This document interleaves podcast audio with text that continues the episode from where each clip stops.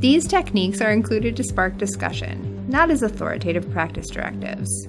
Consider the benefits and limitations of each technique and discuss with your colleagues and medical director. Commercial tourniquet use, employed according to the manufacturer's recommendation, is preferable. However, as professional rescuers, we must be ready with viable contingency options when necessary. Neither endorsement of a particular commercial tourniquet nor superiority of one commercial tourniquet over another is implied.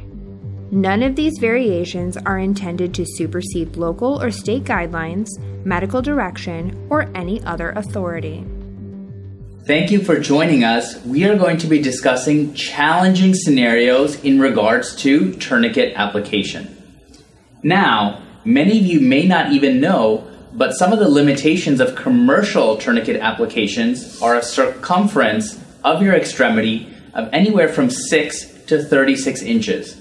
While this may cover the majority of our patient population, it's worthwhile to have the thought exercise what happens if you have an exsanguinating injury to an extremity that's less than 6 inches in circumference or potentially greater than 36 inches in circumference? So, to start with our pediatric extremity injury, I'd love to introduce Fran and Chris. All right. So, if you have an extremity that is less than about five to six inches in circumference. And one of the ways that we can determine that is by putting our, if we can encircle an extremity with one adult hand, that's approximately five to six inches in, cir- in circumference. So a commercial tourniquet is not really going to be amenable to this unless it's a specialized pediatric tourniquet or a few other versions that are currently out there that we can talk about in a little bit. One of the ways to do that is to take a standard cravat and to roll it up. And we're going to fashion what's called uh, commonly a girth hitch. As we go underneath, we'll make the loop here, and then we can fit the free ends through the loop like this.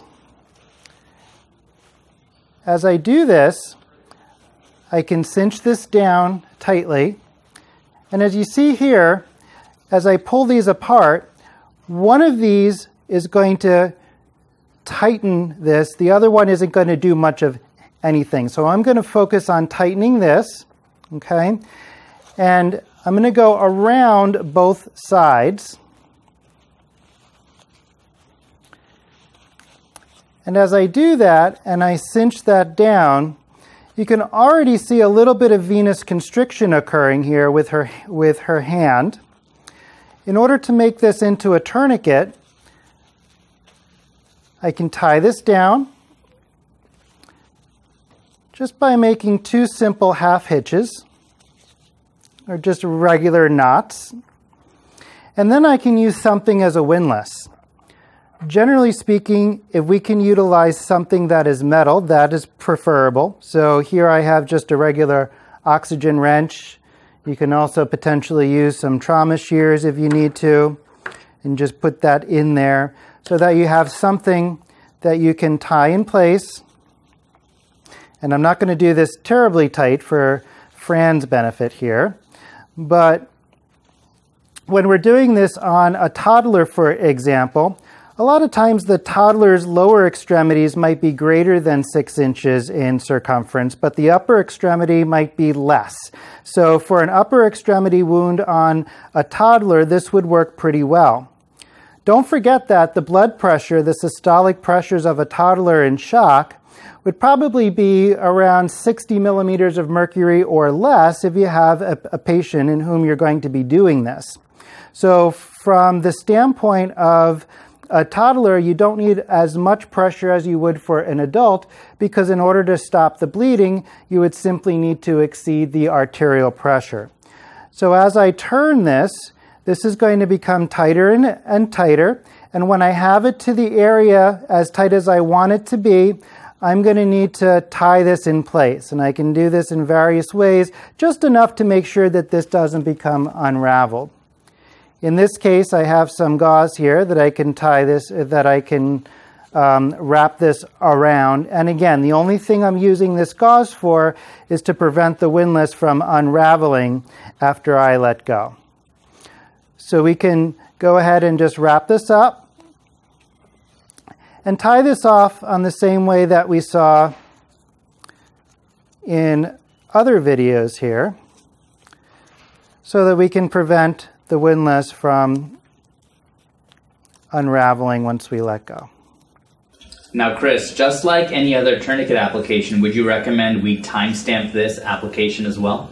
Absolutely, because the whole goal of doing this is that we are going to be um, preventing any arterial flow from occurring. So we don't have to do a marker on the forehead, but we do want to keep an eye on how much time the tourniquet is up so that we make sure that um, once we get to the hospital, they would have that idea about how long the limb might be ischemic for. Cravat use on a small extremity. Unfold cravat. Place cravat under extremity, divided into equal portions. Feed free ends of cravat through the open eye. Separate cravat free ends in opposite directions. Cinch down the cravat's tension side, pulling free ends in opposite directions. Wrap free ends around extremity while holding tension. Tie a half hitch to secure free ends. If needed, place something over the half hitch and tie a knot over it. Once knot is secure, begin to tighten the tourniquet. Secure the tourniquet into position. Now, I'd like to switch the conversation to the opposite end of the spectrum, either in a potentially obese patient or even potentially a bodybuilder, for example, that might have an extremity with an incredibly high girth or a circumference greater than 36 inches. So we have some potential options there. So, one of the issues in regard to that is that if you get much beyond about 35 to 36 inches in in, cir- in circumference, a commercial tourniquet may not be large enough for that uh, to be applied. So, in order to do that, we can actually use two commercial tourniquets together, and I'll show you a way to do that.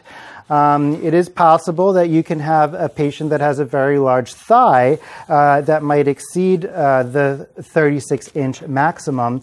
And the way to do that is that you would put these two tourniquets together. The important thing is, is that we make sure that the windlasses are on the outside on both of these as we put these together.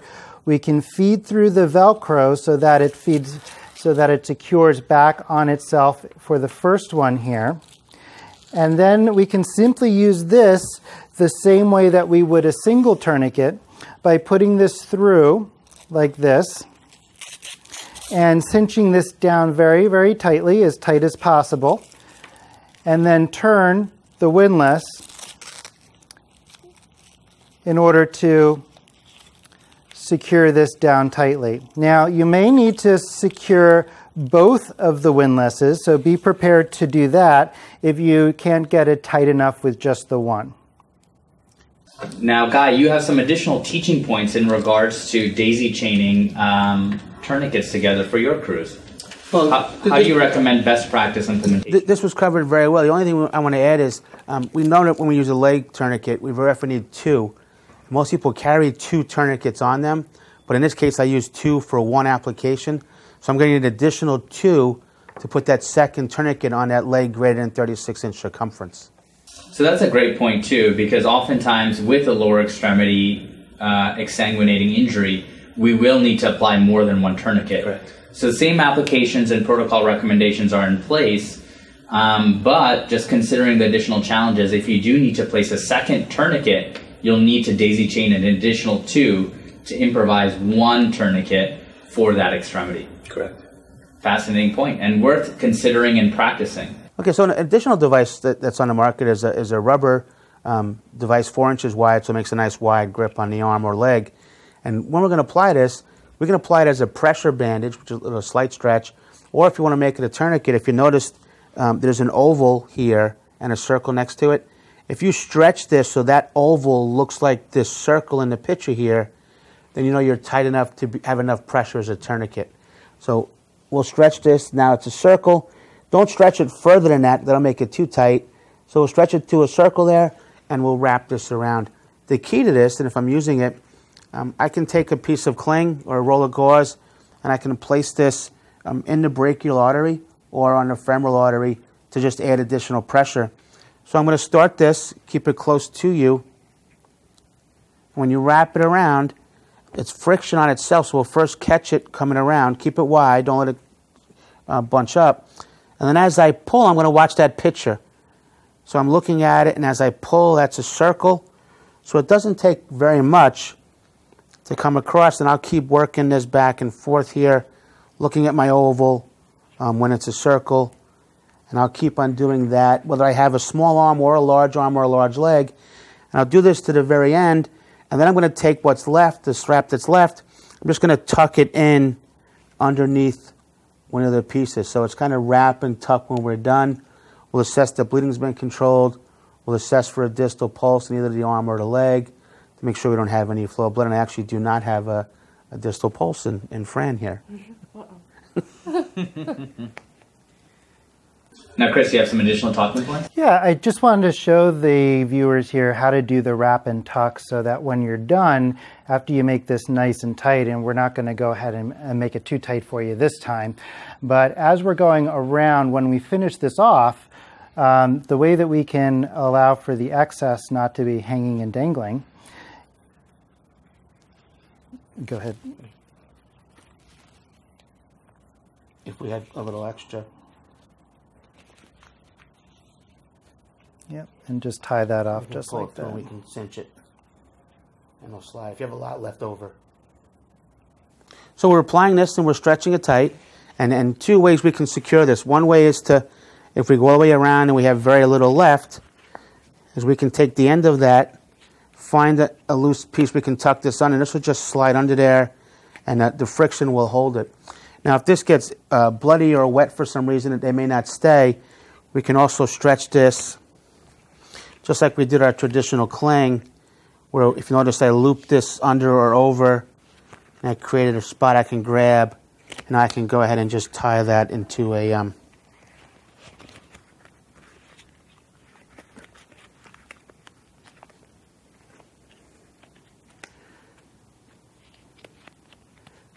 into a little half hitch here, and that'll hold tight and it won't go anywhere, and that's pretty snug. Mm-hmm. And again, try to tie your knot over your artery to provide additional pressure there. That's an interesting technique. I think it's worthwhile to be facile with uh, various different products and applications so that we can have the ability to uh, think on the fly when we are challenged on scene. Uh, it'll certainly bring additional benefit to our patients. Now, in regards to our patients, Something that we don't think about is what if, as first responders, we become patients ourselves? And Guy, I know you feel passionately about this, not only in teaching and practicing tourniquet application, but really the concept of being able to deploy a tourniquet on yourself. And I know you work closely with folks in the tactical realm, but this is broadly applicable to first responders of all, all variety, fire, EMS, and police, that if they are carrying a tourniquet, they should have the skill set and wherewithal to be able to potentially self deploy a tourniquet on themselves. Yes. Can you talk more about that point and demonstrate that? Absolutely. Let me just make some Velcro noise here, real quick. Um, it, it, shouldn't be um, if they have one, it should be when they have one. Um, everybody should have access to a tourniquet pretty much 24 hours a day now. The, the main thing with anything we're going to use is that it's ready to go um, for you. So if you have your tourniquet, and, and it's on yourself for your initial self deployment if needed. Um, make sure it's, it's new, it's out of the package, it's not in plastic. And guys carry, if you're carrying two tourniquets, carry one that's folded against itself so you can rapidly deploy this to your leg. If you're carrying one for your arm, you want to have it through the, the buckle already. Um, usually start it, hold the windlass up, bring it down, double it over itself, and I can fold this, and that easily fits in a pocket with a small rubber band, and I can open it up. The reason I say loop it, because when you're putting on your arm, I'm not going to be able to put it through the buckle on my arm. So we're going to go high and tight. Putting it on, you always want to pull the working end toward your center, whether you're putting on yourself or somebody else. So have it set. I'm going to bring it up my arm. Be careful if I have clothes on, it doesn't bunch up and get stuck. I'll bring it up. Notice I didn't go over my shoulder. Some will bring it up too far by accident. I'm going to bring it up high into my, my armpit here. I'm going to pull down, get as much slack out as I can. Get Velcro to Velcro, coming across, and now I'll go ahead and turn that. Now, if it has no slack, I should only have to turn this one or two times to really stop the bleeding, but I'll bring that over until bleeding is controlled. Like every tourniquet application, I'll go ahead and check for a distal pulse. If I do have one, I'll bring another half turn. If I don't, then I'm good to go. Now, to secure this, and as you should with every tourniquet, I'm going to bring my excess strap through my buckle, or my clip rather, around my windlass, back down through my clip, and then I'm going to ahead and put the time mark over it, and I'll kind of note the time I put this on myself. By looping it back and over down to the clip, this assures that it's not going to get pulled off, and I'm going, to, I'm going to lose my tourniquet. If I'm doing my leg, if I had that pre-loop, I want to make sure I take it out because for you to drop this over your foot, you're going to think you're going over your foot, but you're probably not. You're just going to keep doing this and I can't drag it up my leg because my clothes will bunch. So I want it of the clip. I'm going to take my buckle, slide under my leg. I'm going to come over, and I can pull back. Reason why I go with the windlass side first, so if you note, if I put that under my leg and come back up, I'm always pulling this toward me. And I can then yank that up. My windlass is going to wind up on the outside of my leg, and I can go ahead and reach that and turn that. And keep in mind that it is my leg, and I might need a second one to apply. That's a good point because it's always important to realize that on the adult patient, a lot of times with the leg, there's so much pressure that is going through the arteries that you will usually require a second tourniquet in order to get adequate hemostasis and prevention of continued bleeding. I think uh, great points by the entire team certainly if you practice on yourself, not only are you prepared for that eventuality should you ever need to use it, but it also gives you the manual dexterity and the thought process to more effectively apply it on your patients. And that's something that we strongly advocate. You have to train like you fight so that when it comes down to it, you can rise to the level of your training. Um, an additional point that you brought up, Guy, is that it's really important to remove excess things like phones and keys, etc., from the pant pocket because the bone in itself is something that we can use to cinch uh, the artery against the bone so that we can effectively achieve hemostasis. So, making sure to get everything out of the patient's or your own pockets, I think, is very important. Yeah, I think that that's an important saying. The way that I've heard it is that you don't rise to the occasion, you sink to your level of training. So you want to make sure that you, right, right after this video, I'd like everybody to go and just practice this because actually doing it, there's no substitute for that. Today we're going to simulate a life-threatening hemorrhage from a gunshot wound to the thigh. We're going to go ahead and apply direct pressure to that and it needs an immediate application of a tourniquet. This is a life-saving maneuver. We want to make sure that when we apply the tourniquet, we come in underneath the knee, keeping the Velcro up out of the gravel, keep it from turning over on itself and getting contaminated with the gravel. And when we apply it, we're going to come through the loop and we're going to pull towards you and apply tight pressure sealing off and then we're going to use the windlass. We want to get it nice and tight so that it places enough pressure on the artery to occlude the bleeding. Go ahead and it's secure. Now we're going to keep pressure on the wound as well as apply a pressure dressing to the wound. For purposes today, we're using a combat gauze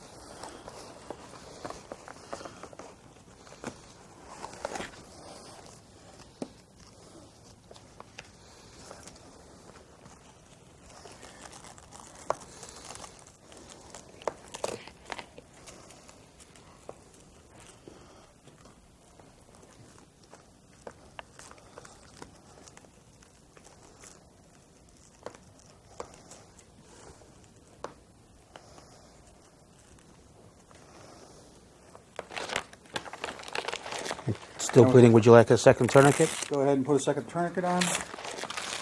So getting your second tourniquet ready, try to come to the other side or else the, the buckles come together and won't be able to tighten up.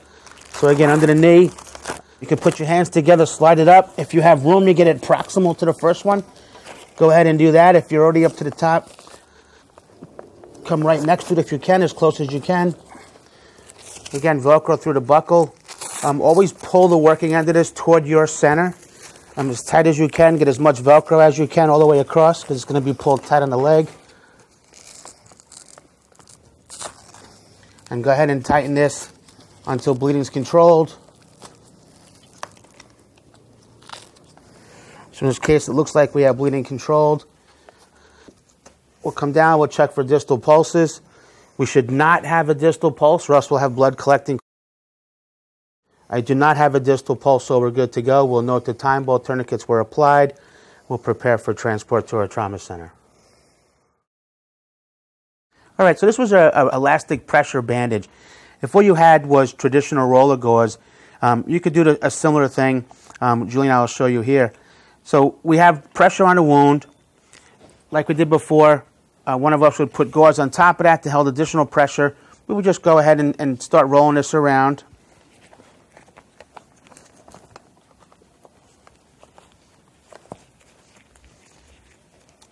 So once you caught the gauze, you keep going. And to add extra pressure, um, you could do a couple things. You could tie a knot in the top, put a piece of roller gauze in again, and then cinch it down. Or you could just take your gauze and, and twist it directly over the wound. And we'll keep doing that. We'll twist it right over the wound. And we'll try to get three twists in there. Um, these twists also help you if you have a, a, a, larger area like this or an arm and a, a smaller area below it, keep from sliding down. So we'll bring this across and we can either tape or tie this. If you are going to tie it, tie your knot again directly over the wound to add additional pressure there. Okay, so as you notice, we, we kind of ran out of gauze and uh, make it a little difficult to tie here because we have a, a large thigh area. If that happens, you can just take an additional gauze, start it down about halfway. We'll go ahead and keep going around.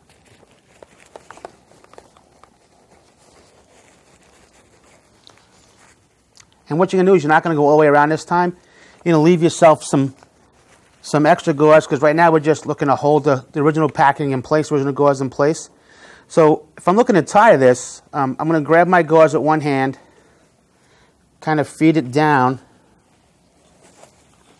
I'm going to make two ends. So I'll take that double end, kind of make it into one, and then I have my other single gauze, and I'll go ahead and just make a knot out of that.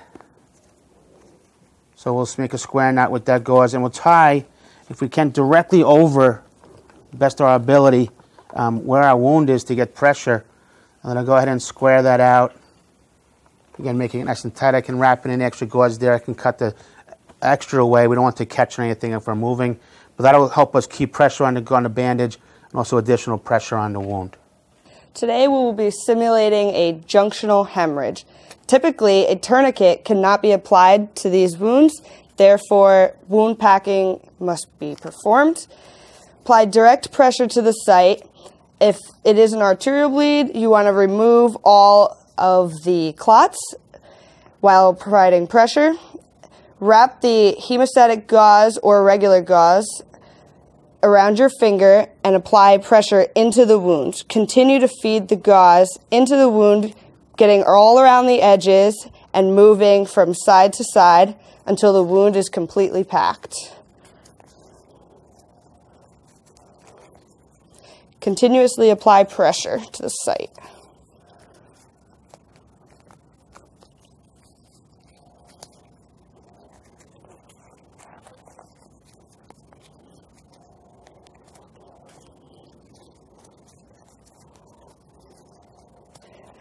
Multiple rolls of gauze may be needed to fully pack the wound.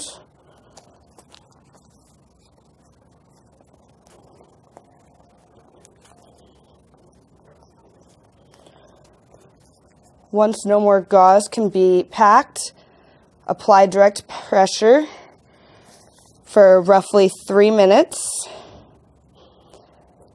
and then apply a pressure dressing. If you use traditional gauze, you don't have a hemostatic agent, uh, make sure you hold pressure for about 10 minutes. Okay, so Julia has packed our wound. She's applying direct pressure for three to five minutes since it's a hemostatic agent. If it wasn't a hemostatic agent, she's going to hold correct pressure for approximately 10 minutes. Now we have to apply a pressure bandage to maintain that pressure continuously. So we're going to take a, a elastic pressure bandage and we're going to work it under the void here. We're going to pull it in. We're also going to apply a thing of roller gauze directly to the wound to add additional pressure.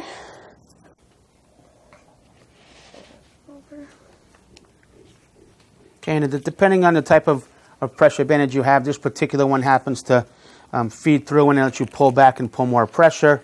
But there, there are many different types of, of gauze on the market we can use.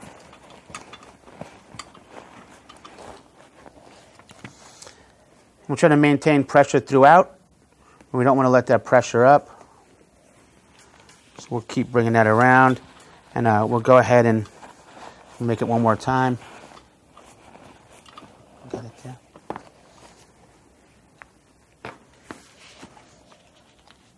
And depending on the gauze you have, you can clip it, um, tie it, or tape it. This one has a clip on the end. You can just grab on the gauze and go ahead and clip it. And then reassess your patient. So our junctional wounds, we have the one we just did here. Opposite that in the groin would be a compressible wound using wound packing, preferably hemostatic agent if you had it. You can come up to the top where our, our neck comes into our shoulders. That would be another junction. Anywhere up top in here. And then always look for hidden wounds um, in the axillary area um, directly under the armpit. Uh, we're not going to go into the chest cavity or the belly with hemostatic agent, but we can pack up into the armpit and the axillary area here um, with our wound packing if we had to. Okay, so junctional wounds are very difficult to manage. We've applied our hemostatic agent or our gauze to wound pack it. Fran here is holding direct pressure. In this case, we're using a multi-trauma dressing folded up to give us a large um, area to use to put pressure on. So we're going to improvise a little bit, and we're going to use a, a, malleable aluminum splint to wrap this with a tourniquet and apply that pressure. So we'll go ahead and show you that now. So all of this is generally going to be done prior to the actual call itself. What we want to do is to make two cuts here in order to make a square that's going to be large enough to allow a tourniquet to pass through.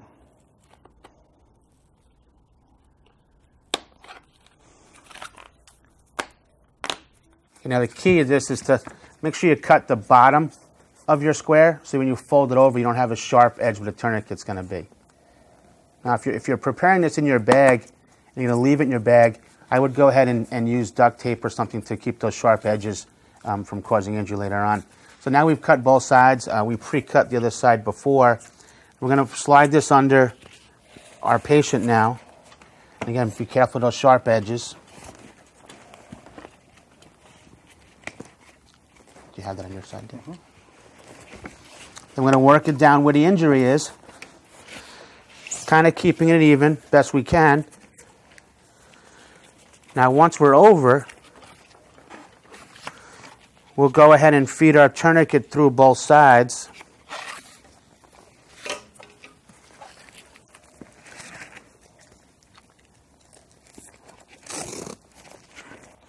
Okay, Fran, I've got pressure.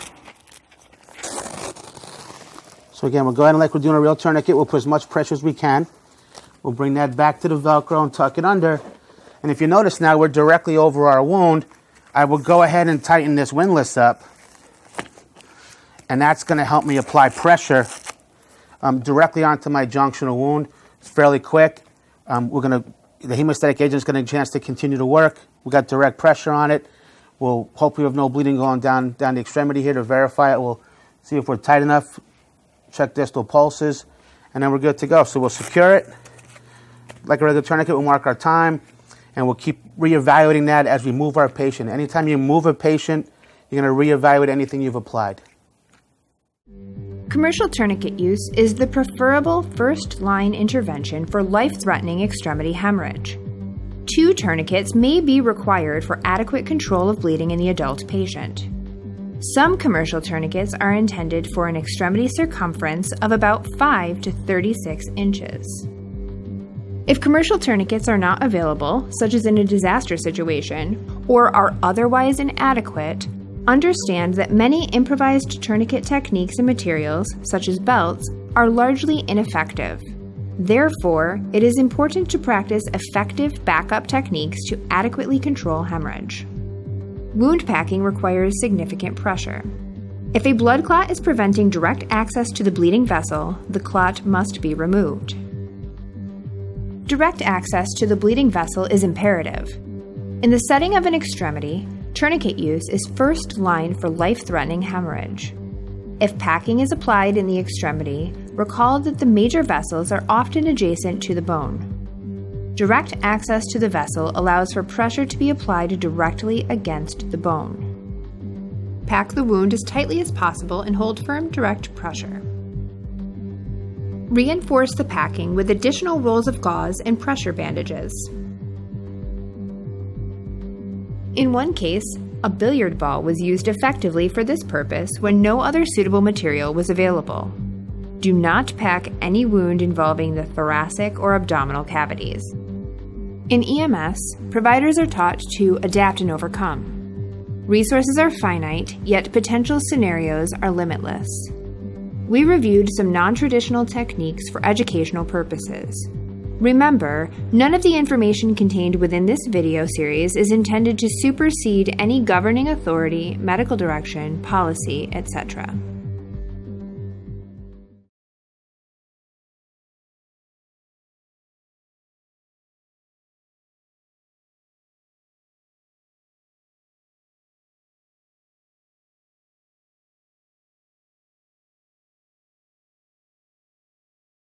The techniques described in this video are included to spark discussion, not as authoritative practice directives.